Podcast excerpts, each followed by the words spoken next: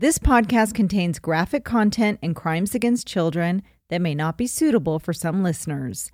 Listener discretion is advised. Head over to thecrimeshack.com for all available episodes, merchandise, and show notes, and hit that subscribe button on whichever platform you choose to listen to your podcasts. There are many ways you can help and support this show. Become a Patreon member for access to exclusive content, purchase merchandise on the Crime Shack website, or just simply buy me a coffee. Any and all support is greatly appreciated. This episode is sponsored by Athletic Greens. More on that later in the episode.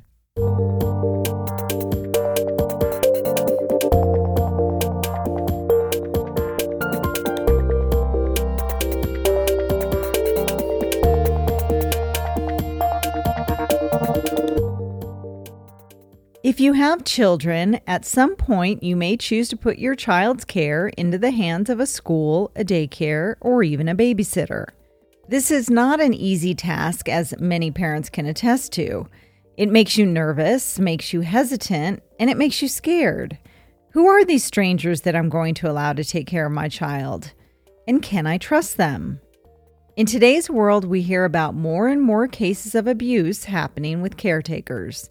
Sometimes the abusers are caught on camera, or sometimes the children themselves will tell their parents what happened to them. Maybe you're a parent, or maybe you're not. But for this moment, put yourself in the shoes of a parent. What would you do if your child, who you trust, who you know through and through, comes to you and tells you that they've been touched inappropriately by a person that was supposed to care for them? Would you believe them? Well, that's a silly question. Of course you would. You'd have zero reason not to.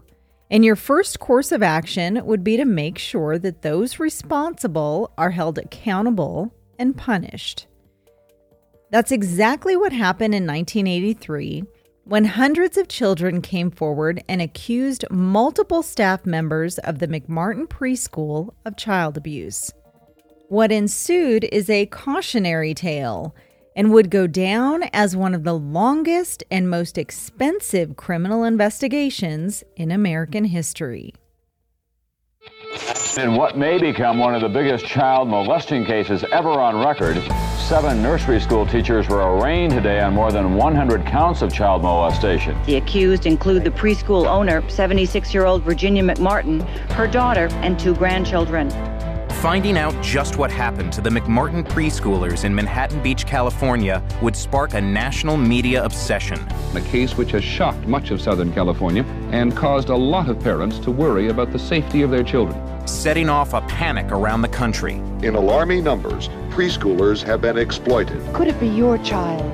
The media blitz demonstrated unstinting belief that this had happened. It was sensational and lurid and seem to always be expanding. 1,400 children in this community have been ritualistically abused. But were they? Decades later, while the McMartin case has been largely forgotten, its impact lives on.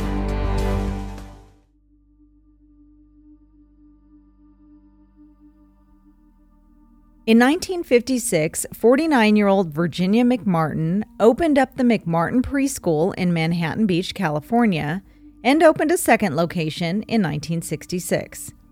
Manhattan Beach is an upscale beach community that's about 20 miles southwest of Los Angeles and has a population of about 35,000 people. The city is known as the Pearl of LA's South Bay and was made famous by the Beach Boys song Surfin' USA. Modern mansions line the two miles of the Manhattan Beach coastline and the area is considered one of the most affluent cities in the South Bay area. Virginia would run both schools for the next 10 years until she ended up closing down the first school. She employed her family members to help run the school. Her daughter, Peggy McMartin Buckey, acted as the school administrator, and Peggy's son, Raymond, worked as a teacher at the school. As Virginia got older, she started to transition the running of the school over to her family. Peggy, who was now 63 years old, took over the management of the school, and her son Ray, who was now 25, continued as a teacher with the help of his sister, Peggy Ann Buckey, who would work at the school part time. Over a 20 year span, the McMartin Preschool had taught more than 5,300 children and employed 30 instructors. Virginia's family won numerous honors for their work in the community, and the school never had any legal issues. The only family issue they had was when Ray, a Mira Costa High School 1976 graduate, got a DUI and was arrested for drunk driving. Judy Johnson, a 39 year old divorced mother of two boys, had enrolled her two and a half year old son Mitchell at the McMartin preschool. Mitchell began complaining to his mother about having painful bowel movements. When she found blood in his diaper, he told her that he'd been sodomized by a teacher at the preschool, Raymond Buckey. On Friday, August 12, 1983, Johnson contacted police and spoke with Detective Jane Hoag, an 11 year Manhattan Beach police veteran. She told the detective that her son had a persistent redness on his bottom and made a claim that he'd been sexually abused by the McMartin preschool teacher, Ray Buckey. She added that Ray had dressed her son in women's clothing and played doctor with him. She also said that she'd heard other claims of abuse involving other children at the preschool. Ray was questioned about the allegations and his home was searched. Authorities found a rubber duck, a graduation robe, a teddy bear, and Playboy magazines at his home and believed that was good enough to arrest him, so they took him into custody on September 7, 1983. But the evidence found in his home was not enough to corroborate Johnson's claims of abuse, and he was eventually released. But Johnson didn't stop there. She then sent a letter to the Los Angeles district attorney saying that the teachers at the McMartin preschool were abusing her son and other children, and that Ray flew into the air, and that one of the female teachers had drilled a child under the arms and taken her son to meet a goat man. Over time, Johnson's claims to authorities got more and more bizarre. She would claim that Peggy Buckey was involved in satanic rituals and that Peggy took Mitchell to a church where he was made to watch a baby being beheaded and was then forced to drink the blood. She insisted that Ray had sodomized her son while his head was in the toilet and had taken him to a car wash and then locked him in the trunk. She claimed that Ray pranced around the preschool in a cape and a Santa Claus costume, and that teachers at the school would chop up rabbits and that they placed some sort of star on her son's bottom. After the district attorney received the letter from Johnson on September 8, 1983, Los Angeles Police Chief Harry Kuhlmeyer sent a form letter to the families of about 200 current and former students of McMartin Preschool. This is what the letter stated verbatim. Dear parent, this department is conducting a criminal investigation involving child molestation. Ray Buckey, an employee of Virginia McMartin's preschool, was arrested September 7, 1983, by this department. The following procedure is obviously an unpleasant one, but to protect the rights of your children as well as the rights of the accused, this inquiry is necessary for a complete investigation. Records indicate that your child has been or is currently a student at the preschool. We are asking your assistance in this continuing investigation. Please question your child to see if he or she has been a witness to any crime or if he or she has been a victim. Our investigation indicates that possible criminal acts include oral sex, fondling of genitals, buttock, or chest area, and sodomy, possibly committed under the pretense of taking the child's temperature. Also, photos may have been taken of children without their clothing. Any information from your child regarding having ever observed Ray Buckey to leave a classroom alone with a child during any nap period, or if they have ever observed Ray Buckey tie up a child, is important. Please complete the enclosed information form and return it to this department in the enclosed stamped return envelope as soon as possible. We will contact you if circumstances dictate same. We ask you to please keep this investigation strictly confidential because of the nature of the charges and the highly emotional effect it could have on our community. Please do not discuss this investigation with anyone outside your immediate family. Do not contact or discuss the investigation with Raymond Buckey, any member of the accused defendant's family, or employees connected with the McMartin preschool. The chief's letter led to new accusations, and by the spring of 1984, it was claimed that 360 children had been abused in relation to the McMartin preschool. Parents were pushing for a full scale investigation as their children were describing being abused and put into strange and outrageous situations involving human sacrifice that involved satanic rituals and child pornography. Those parents who claimed that they believed their child had been abused by members of the preschool were asked by authorities if they would voluntarily consider taking their child to be medically examined by a doctor. That assigned doctor to the task was Dr. Astrid Heppenstall Heger, a pediatrician who directed the University of Southern California Medical Center's Child Sexual Abuse Program. 150 children were voluntarily taken in for examinations. Heger took photos of what she believed to be minute scarring, which she stated was caused by anal penetration. Her findings weren't based mainly on physical evidence, but also the medical histories of the children. Her initial set of exams showed physical evidence of sexual assault in only six cases and there was no way to determine if the assaults happened at home or elsewhere. Following the examinations on March 22, 1984, McMartin preschool staff members Virginia McMartin, Peggy McMartin Buckey, Ray Buckey, Peggy Ann Buckey, and teachers Marianne Jackson, Betty Raidor, and Babette Spitler were arrested and charged with 115 counts of child abuse involving 48 children. Two months later, that number would be increased to a whopping 321 counts by District Attorney Robert Philibosian. The excessive filed charges were interesting timing, as Philibosian was in the process of running for re election as LA District Attorney against Ira Reiner a race he would ultimately lose. Investigators would go on to interview 400 children connected to the abuse claims. This case was media gold, and the media took full advantage of the opportunity to report on any strange or bizarre allegations that would be leaked out from the case. And among the McMartin preschool allegations were the following that Raymond Buckey flew at the school and that he took one child to meet a goat man and took another child to a house where he let lions out to roam free. That children were flushed down toilets to sewer rooms so they could be abused. One child identified the actor Chuck Norris from a photo and claimed that he'd been present for most of the abuse.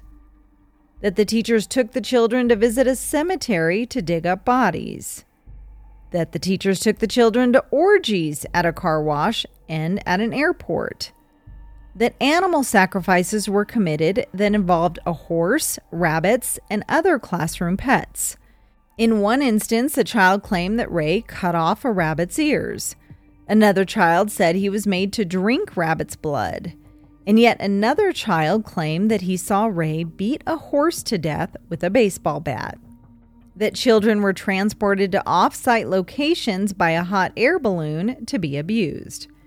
That a series of tunnels that had been dug underneath the school were connected to secret chambers where the children were taken for sex rituals and other abuse. That children were molested by groups of men and women in public bathrooms. And that children talked of a game called Naked Movie Star and suggested they were forced to be photographed nude. As outlandish and absurd as some of those claims seem to be, detectives believed them and even went so far as to excavate the schoolyard, but found only some plywood boxes that the children crawled through during playtime. Some of the parents weren't satisfied with the excavation efforts, and they descended on the school's property with shovels and backhoes to dig for evidence themselves. They found the remains of a tortoise and some broken toys, so they felt that those corroborated the claims of animal sacrifice. In addition to the interviews and excavations, a total of 37 cars were searched, seven businesses, 11 residences, including those of the McMartin staff, three churches, two airports, and a farm. At each location, they found no child pornography, no nude photos of the children, no evidence of the secret rooms where the alleged abuse occurred, or any physical evidence to back up the claims but they still pursued charges against the McMartin staff members. Public outcry over the case continued to get more and more extreme, and there were even bumper stickers made that said, We believe the children. As the public pressure to investigate increased, the DA's office consulted with the Children's Institute International, a Los Angeles based organization dedicated to helping abused children to help authorities with getting the children to talk about the alleged abuses. Kee McFarland, a social worker with the institution who was not a licensed therapist, along with other therapists, conducted interviews with 400 children using controversial techniques that involved puppets she'd named Mr. Alligator, Mr. Snake, Detective Dog, and Mr. Sparky. McFarland would also use stuffed animals and anatomically correct dolls when interviewing the children, telling them that she wanted them to share yucky secrets. She'd press the children using leading questions and offer rewards in order to elicit instances of abuse that happened at McMartin Preschool. At first, the children would deny seeing or experiencing any abuse but after being pressured, they would tell McFarland stories that they thought she wanted to hear. McFarland would then tell the parents that the children had been abused and describe to them in graphic detail what the children had told her. By March 1984, 384 former McMartin children were diagnosed as sexually abused. But in 1986, Ira Reiner called the evidence against Virginia McMartin, Peggy Ann Buckey, Marianne Jackson, Betty Raidor, and Babette Spitler incredibly weak and dropped all charges against them. Peggy McMartin Buckey and Ray Buckey would be the only staff members heading to trial. From 1984 to 1987, the pretrial investigations and preliminary hearings would be conducted in preparation for the upcoming trials. During the preliminary hearing, the defense aggressively attacked the prosecution's witnesses, which included the alleged abused children and their parents, therapists, and medical experts. The defense's main objective was not only to discredit the witnesses, including the children's testimonies, but also to ask how abuse on that large of a scale could go unnoticed and undetected for years. Kee McFarland testified as well and had an answer for the defense's question. She stated that the abuse was able to go on for years because the children either suffered from denial syndrome or they were afraid that if they uncovered the dark secrets that were going on at the preschool that either they or their families would die. She said that she was able to bring out those dark secrets with the help of her friendly puppets. Videotapes of the children's interviews were played during the hearing and showed that McFarland and other therapists used leading questions and subtle pressure on the children. Some of the interviews showed therapist Sean Connerly telling a child that 183 kids had already told yucky secrets and that all the McMartin teachers were sick in the head and they deserved to be beaten up. 41 of the original 360 children involved in the case testified in the grand jury and pretrial hearings. One child talked about playing a nude version of Cowboys and Indians, where the Indians would sexually assault the cowboys and vice versa. The children would say that the sexual assaults took place in circus houses, on farms, in car washes, in the houses of strangers, in storerooms, and in secret rooms at the preschool that were only accessible by tunnels. One boy said that he witnessed animal sacrifices being performed by the McMartin teachers who were wearing robes and masks in a candlelit ceremony at St. Cross Episcopal Church. He said that the children were then forced to drink the blood of the animals. Another boy talked about the cemetery trips, saying that the teachers would take some students to a cemetery where the kids were forced to use shovels to dig up coffins. Once the coffins were dug up from the ground, the McMartin teachers would open them up and begin hacking at the bodies with knives. About a year into the preliminary hearing, some members of the prosecution team began to have their doubts about the truthfulness of some of the witness testimonies. One prosecutor was quoted as saying, Kee McFarland could make a six month old baby say he was molested. This episode is brought to you by Athletic Greens. I was just introduced to AG1 by Athletic Greens, the all in one nutritional supplement that covers all the bases with 75 high quality vitamins, minerals, and whole food source superfoods, probiotics, and adaptogens that support gut health and the immune system. Right now, it's time to reclaim your health and arm your immune system with convenient daily nutrition. It's easy one delicious scoop with a cup of water, and that's literally all you need for your entire day. It's vegan, paleo, dairy free, gluten free, and keto friendly, and is trusted by leading health experts such as Tim Ferriss and Michael Gervais. To make it easy, Athletic Greens is going to give you a free one year supply of immune supporting vitamin D and five free travel packs with your first purchase. All you have to do is visit athleticgreens.com forward slash emerging. Again, that's athleticgreens.com forward slash emerging to take ownership over your health and pick up the ultimate daily nutritional insurance. Once the preliminary hearing was finally concluded, Two trials that would last for another three years were conducted for Peggy and Ray Buckey. The first trial lasted from July 1987 to January 1990, and the second lasted from May 1990 to July 1990. The prosecution team was led by LA County District Attorney Lael Rubin, and on the defense side, Dean Gits was the attorney for Peggy and Daniel Davis was the attorney for Ray. During the first trial, the prosecution presented seven medical witnesses.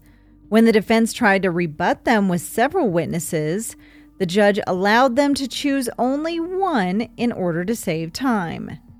In their closing statement, the prosecution then used that situation to their advantage, saying that they presented seven experts while the defense only had one expert. Lael Rubin argued that there'd been widespread sexual abuse of hundreds of children at the hands of the staff of the McMartin preschool. The defense attorneys argued that the allegations were essentially a witch hunt, that they were drummed up by an overzealous prosecution and also from the suggestive and controversial interview techniques of the therapists at Children's Institute International. They noted to the jury that the McMartin preschool had been open for over 20 years with zero complaints, and that despite extensive searches of the property, no evidence of any kind of abuse or tunnel system or anything else was ever found. The prosecution presented 52 witnesses, nine children, a jailhouse informant, parents of the children, medical experts, and therapists. When the parents would testify, they would recount that they didn't suspect their children had been molested and abused until after receiving the letter from Chief Kuhlmeyer and after their children were interviewed with Kee McFarland and her team. They believed that because their children were having nightmares, bladder infections, were masturbating, or drawing anatomically correct artwork, that that was all evidence of abuse. A couple parents believe that the abuse occurred during nap time when they were told that they could not pick up their children during that time. Peggy Buckey took the stand, and when asked whether she ever molested those children, she said never. Ray also took the stand, denying every charge against him, and stated that he was not even teaching at the school during many of the times that he was accused of abusing the children. During cross examination, Lael Rubin hammered Ray with questions, most of them totally irrelevant. It's true when I'm very nervous, I probably have said some things that are not quite correct, and I'll grant it and I'll admit that. Including, including Mr. Buckey, whether or not you molested children in this case? No, Mr. Rubin, I know that, that I did not molest children ever in my life. She finally did get him to admit that he sometimes didn't wear underwear and that he owned several adult magazines. She also accused him of fabricating his sexual relationship with a woman, who also testified, in order to hide that he was actually attracted to children. Fewer than a dozen children, aged from 8 to 15 years old, would testify at the two trials, but their testimonies were inconsistent with those told at the preliminary hearing. Many repeated the stories that they told at the hearing, but when the defense cross examined them, they referred to the recorded interviews, and their testimonies were filled with contradictions. In some of the interviews, the children flat out denied that they were molested, and when they did, McFarland would coach them and reward them for giving the right answers. Some children explained that in regards to the naked movie star game, that it was actually not a game at all, but a rhyming taunt used to teach other kids. What you say is what you are, you're a naked movie star and had nothing to do with naked photos being taken. A jailhouse informant named George Freeman also testified for the prosecution and claimed that he and Ray Buckey shared a cell and that Ray confessed to him that he abused the children. This witness was discredited by the defense as they confirmed that Freeman had attempted to flee the country and confessed to perjury in several other criminal cases in which he manufactured or fabricated testimony in exchange for favors from the prosecution. The defense brought Michael P. Maloney, a clinical psychologist and professor of psychiatry at the University of Southern California, to testify in regards to the videotapes of the children's interviews. Maloney was extremely critical of the techniques used, referring them as improper, coercive, directive, problematic, and adult directed in a way that forced the children to follow a rigid script. He stated that many of the kids' statements in the interviews were generated by the examiner. During the interviews, it was clear that the adults spoke much more often than the children, showing that the children were resistant to the interview's attempts to elicit information from them. And to rebut the prosecution's medical witness, Dr. Astrid Heger, who testified that she found scarring on the children consistent with rape, they brought Dr. David Paul to testify, stating that his review of the medical evidence turned up no evidence of molestation. In nine of the 11 alleged victims, Paul found the body parts to be perfectly normal. Then on January 18, 1990, after deliberating for a little over two months, the jury came back with a verdict against Peggy and Ray Buckey. We, the jury, in the above entitled action, find the very defendants not guilty. Peggy McMartin Buckey was acquitted on all counts, and Ray Buckey was cleared on 52 of the 65 counts and freed on bail. By this time, he had already spent more than five years in jail. Although Ray was acquitted on 52 counts, jurors were undecided on the 13 other charges, claiming that they believed the children had been molested, but that prosecutors hadn't successfully proved who had committed the abuse beyond a reasonable doubt. According to some of the jurors' statements, the recorded interviews of the children played a huge role in their decision. It showed to them how easily children could be coerced into giving vivid and dramatic testimonies without having experienced actual abuse. But it didn't end there. Parents and child protection groups pressured prosecutors to retry Ray Buckey. 500 people, including many McMartin parents, marched through the streets of Manhattan Beach holding signs that said, We believe the children. Ray Buckey was retried on six of the 13 counts in May 1990, but again, that ended in a hung jury. The judge declared a mistrial, and the prosecution finally decided to drop all charges against Ray, and he was set free. After the acquittals, some of the parents still believed that the members of the preschool were guilty and hired archaeologist E. Gary Stickel to investigate the school site.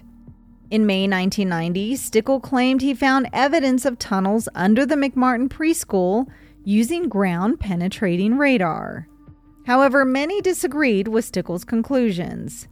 John Earl, a freelance journalist, wrote in 1995 that the concrete slab floor on the property was undisturbed except for where the sewer line was tapped into it. He said once the slab was removed, there was no sign of any materials that would have held up or created tunnels. In 2002, W. Joseph Wyatt, a professor of psychology at Martin University in West Virginia, wrote a report that concluded that the tunnels under the school were more likely explained as a series of adjacent rubbish pits used by the owners of the site before the school's construction in 1966. Some materials found during excavation included bottles dated to the 1930s and 40s, as well as tin can fragments, plywood, inner tubes, professionally butchered livestock bones, small containers of trash, and a former owner's old mailbox. In conclusion, there were no tunnels under the school. The interview tactics used during the investigation also started to come to light. Research was conducted on the interview methods used with the children, and it was found that the questioning was extremely suggestive, which led to false accusations. Others believe that the questioning could have led to false memory syndrome, a condition in which a person's identity and relationships are affected by false memories and recollections that are factually incorrect yet strongly believed. According to experts, every once in a while, our society goes through some type of moral widespread hysteria. Think back on the Salem witch hunts and when Senator McCarthy became a crusader against communism in the 50s, a period called the Red Scare. And while the charges of satanic worship and rituals were some of the more bizarre allegations against the preschool, that was during a time in the 80s and early 90s that was called the Satanic Panic, in which the media focused on a large amount of sensationalist crime, when horror movies were extremely popular, and when serial killer Richard Ramirez, or the Night Stalker, was terrorizing women and committing heinous murders in Northern and Southern California. The media coverage during the McMartin case was off the charts, and multiple biased articles were published by the New York Times and the Los Angeles Times. Segments were presented on television news stations that were skewed towards the prosecution's viewpoint, none of them seriously questioning the allegations. Behind the scenes, there were other major biases at play. Wayne Satz, a reporter for the Los Angeles TV station KABC, who reported on the case and presented an unchallenged view of the children's and parents' claims, was romantically involved with Kee McFarland, the social worker at Children's Institute International. And David Rosenzweig, the editor at the Los Angeles Times, who oversaw the case coverage, got engaged to Lael Rubin, the prosecutor at the trials. In total, the investigation and trials lasted seven years and cost the county $15 million. The McMartin preschool trial led to a flurry of ritual abuse allegations against teachers and other school workers that were proven to be false with no evidence supporting them. It left hundreds of emotionally damaged children in its wake and ruined the careers of members of the McMartin staff. Eventually, the McMartin preschool was shut down and the building was demolished. Juror Brenda Williams would later state that the trial experience taught her to be more cautious. I now realize how easily something can be said and misinterpreted and blown out of proportion. Juror Mark Bassett said that the experts were to blame.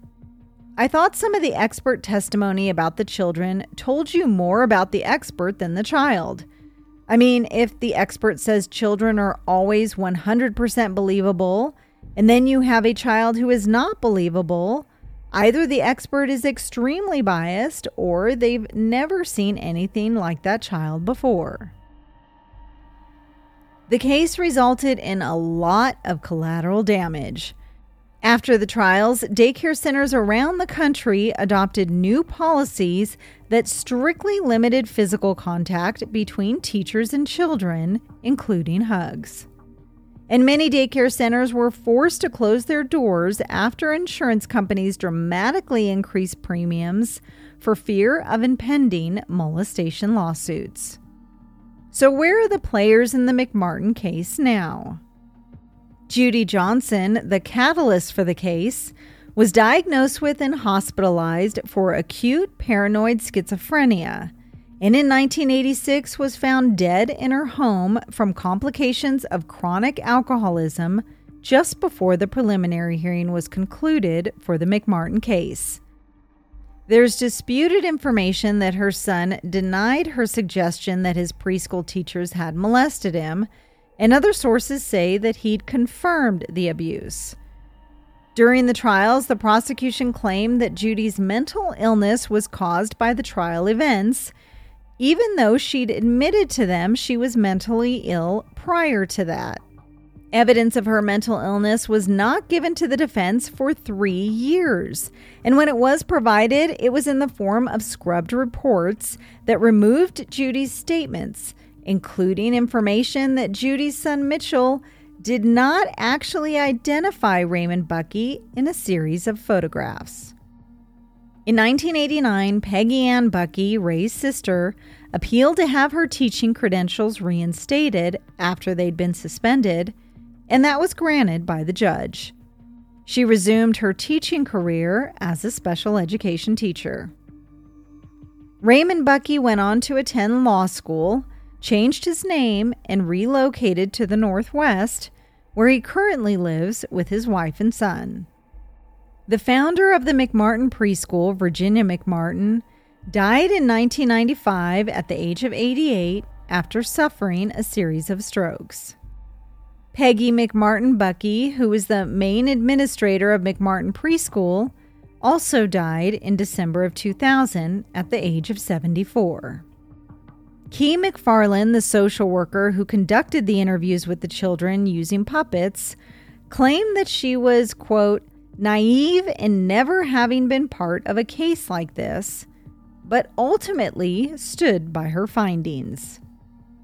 Astrid Heger, the pediatrician who medically examined and photographed the children, is now a professor of pediatrics at the University of Southern California and the founder and executive director of the Violence Intervention Program which helps victims experiencing abuse or neglect across a spectrum of situations.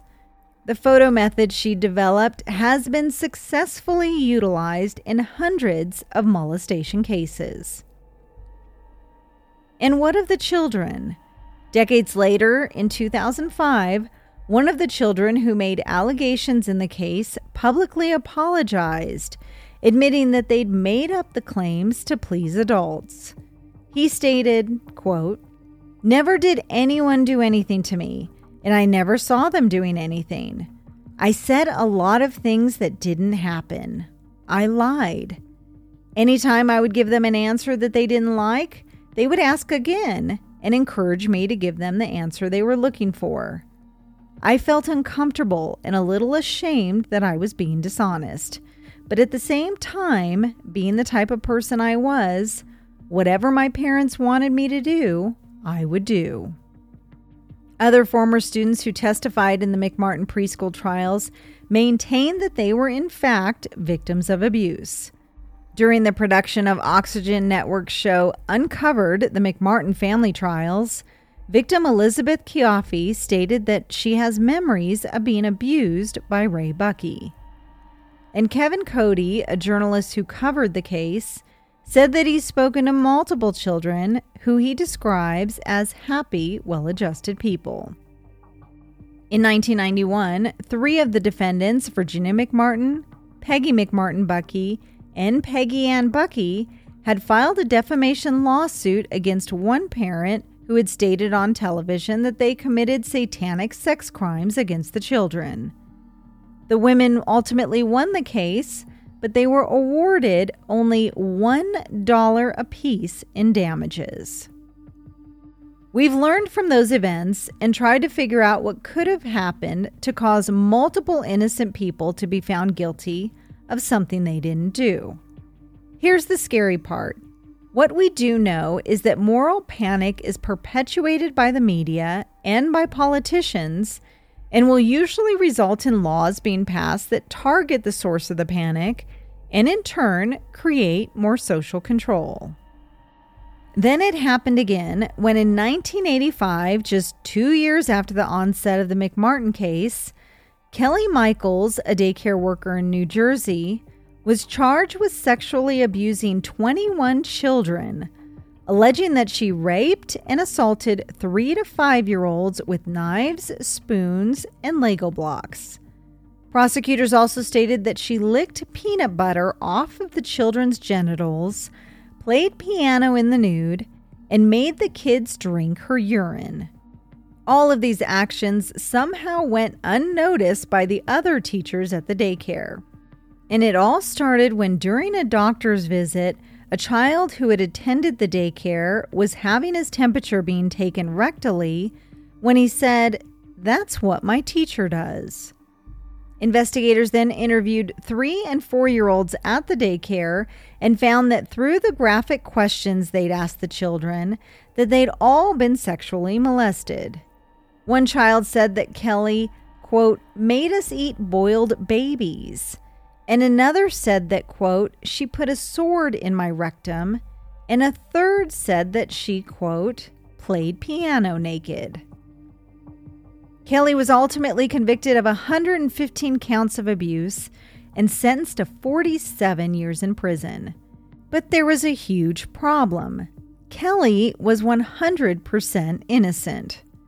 After spending seven years in prison, her conviction was eventually overturned on appeal, and she was released from prison in 1993.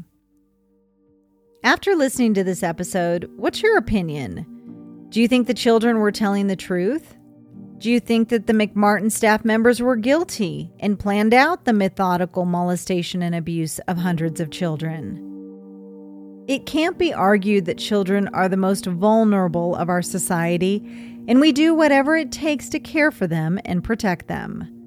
But what's frightening is that sometimes our own agendas and beliefs can get in the way of that. So, what can we do? We need to be aware of the possibility of child abuse and child sexual abuse by caretakers, family members, and other people around our children. It's a fact that child sexual abuse is a pandemic, but we have to be careful not to exaggerate that threat. Children should be encouraged to talk about abuse and sexual abuse, but we should also be careful about the questions we ask them. That wraps up this episode of The Crime Shack. Thank you for listening. Please check out our website at thecrimeshack.com where you can find links to all our social media platforms. As a listener, you can help support the show by becoming a Patreon member for access to exclusive content, purchasing merchandise on the Crime Shack website, or just by buying me a coffee. Your support is what keeps this podcast going, and any and all support from my listeners is greatly appreciated.